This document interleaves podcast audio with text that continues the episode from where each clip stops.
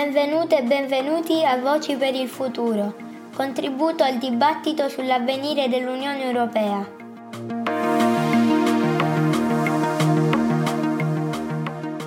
Susanna Cafaro, docente di diritto dell'Unione Europea dell'Università del Salento, con la sua voce ci parla di un'economia europea sempre più al servizio della democrazia.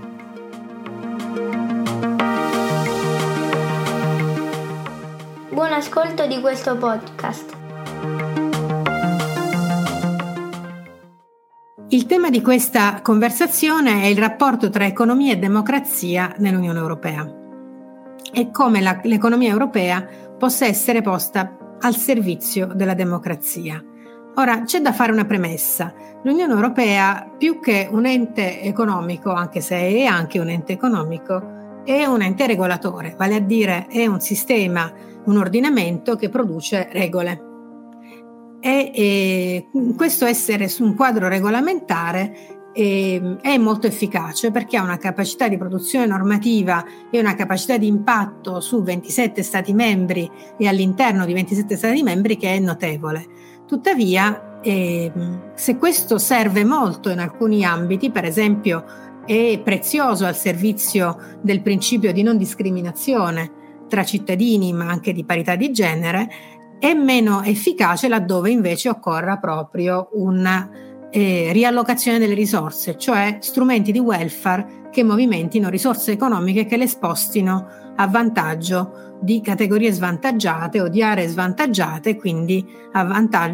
fi- al fine di una riallocazione delle risorse e di una garanzia di pari opportunità, che è il nocciolo, se vogliamo, della democrazia sostanziale. Quindi l'Unione Europea è più attrezzata per, per, la, per l'uguaglianza formale che per garantire l'uguaglianza sostanziale. Questo perché il bilancio europeo è un bilancio che equivale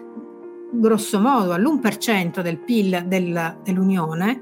con il Next Generation EU lanciato nel 2020 diventa quasi il 2% del PIL dell'Unione, ma è sempre un bilancio piccolo paragonato al bilancio di uno Stato membro che raggiunge il 50%, il 40 e il 50% del PIL di quello Stato e quindi è in grado di mettere in atto meccanismi di welfare molto importanti perché attraverso le tasse intermedie a metà della ricchezza nazionale la redistribuisce laddove serve o dovrebbe servire, pensiamo alla sanità, all'istruzione e, e via dicendo.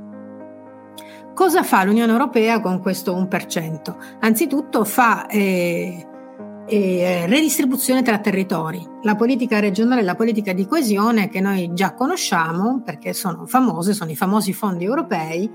altro non fanno che spostare risorse verso i territori eh, in ritardo di sviluppo con l'obiettivo di favorire la loro crescita economica. La stessa cosa accade in politica agricola laddove l'intervento europeo ha l'obiettivo di sostenere il reddito garantendo che eh, si produca di più e meglio nei settori in cui eh, c'è più domanda e aiutando anche a migliorare la qualità del prodotto finale.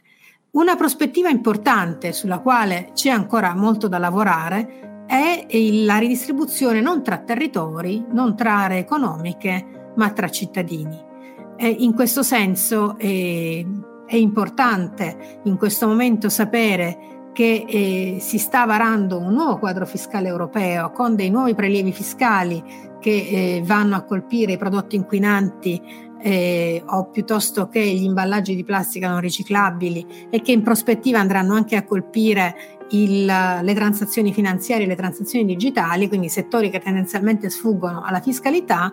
con l'obiettivo di finanziare strumenti più al servizio dei cittadini. Penso per esempio al meccanismo di sostegno alle casse integrazioni nazionali, ma penso anche al progetto che è stato varato dalla Commissione ma non è, si è ancora concretizzato di uno schema europeo per la disoccupazione che finalmente potrebbe eliminare questo che è un tipico problema europeo del conflitto tra eh, esigenze nazionali ed esigenze di altri Stati membri quando si spostano risorse, pensiamo alle difficoltà che abbiamo visto nell'aiutare la Grecia quando era in crisi, spostando il piano del sostegno non tra popoli ma tra cittadini, cioè con l'idea che si possa contribuire in qualsiasi Stato membro, si possa essere beneficiari in qualsiasi Stato membro a prescindere dalla residenza, a prescindere dal territorio, ma semplicemente sulla base delle esigenze individuali. Questo è il tipo di economia europea che servirebbe di più a costruire un'economia,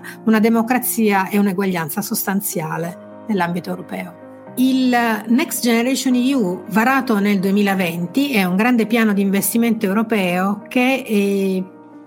innova molto dal punto di vista dell'economia europea ed effettivamente innova molto anche dal punto di vista della democraticità della riallocazione delle risorse. Questo già dal titolo Next Generation ci fa capire che l'obiettivo non è più solo l'equità tra territori, ma un'equità intergenerazionale, cioè l'idea che si possa investire per eh, migliorare le condizioni economiche e di vita delle generazioni future. Tant'è che l'obiettivo non è semplicemente, eh, come poteva sembrare all'inizio, creare un piano di risanamento e di crescita per riprendere i, i punti di PIL perduti a causa della crisi pandemica, ma un piano di innovazione dell'economia europea, soprattutto dal punto di vista ambientale e digitale, per rilanciarlo in termini di opportunità e di occasioni a vantaggio delle generazioni future, delle generazioni più giovani e anche a vantaggio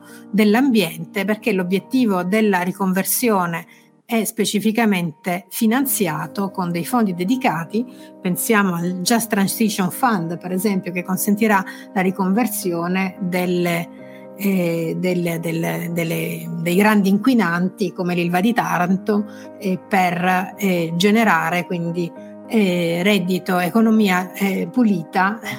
da energia pulita a beneficio dei cittadini. Se volessi riassumere in uno slogan gli obiettivi del, dell'economia europea in termini di democraticità, potrei riassumerli nella non discriminazione tra cittadini, quindi tra nazionalità diverse, nella non discriminazione di genere, nella non discriminazione tra generazioni, quindi nell'equità intergenerazionale. Sono tre obiettivi che vanno tutti insieme, vanno di pari passo e che si collocano in un'ottica di eh, rilancio dell'economia europea che deve essere un rilancio non discriminatorio in sé, nel senso più ampio possibile.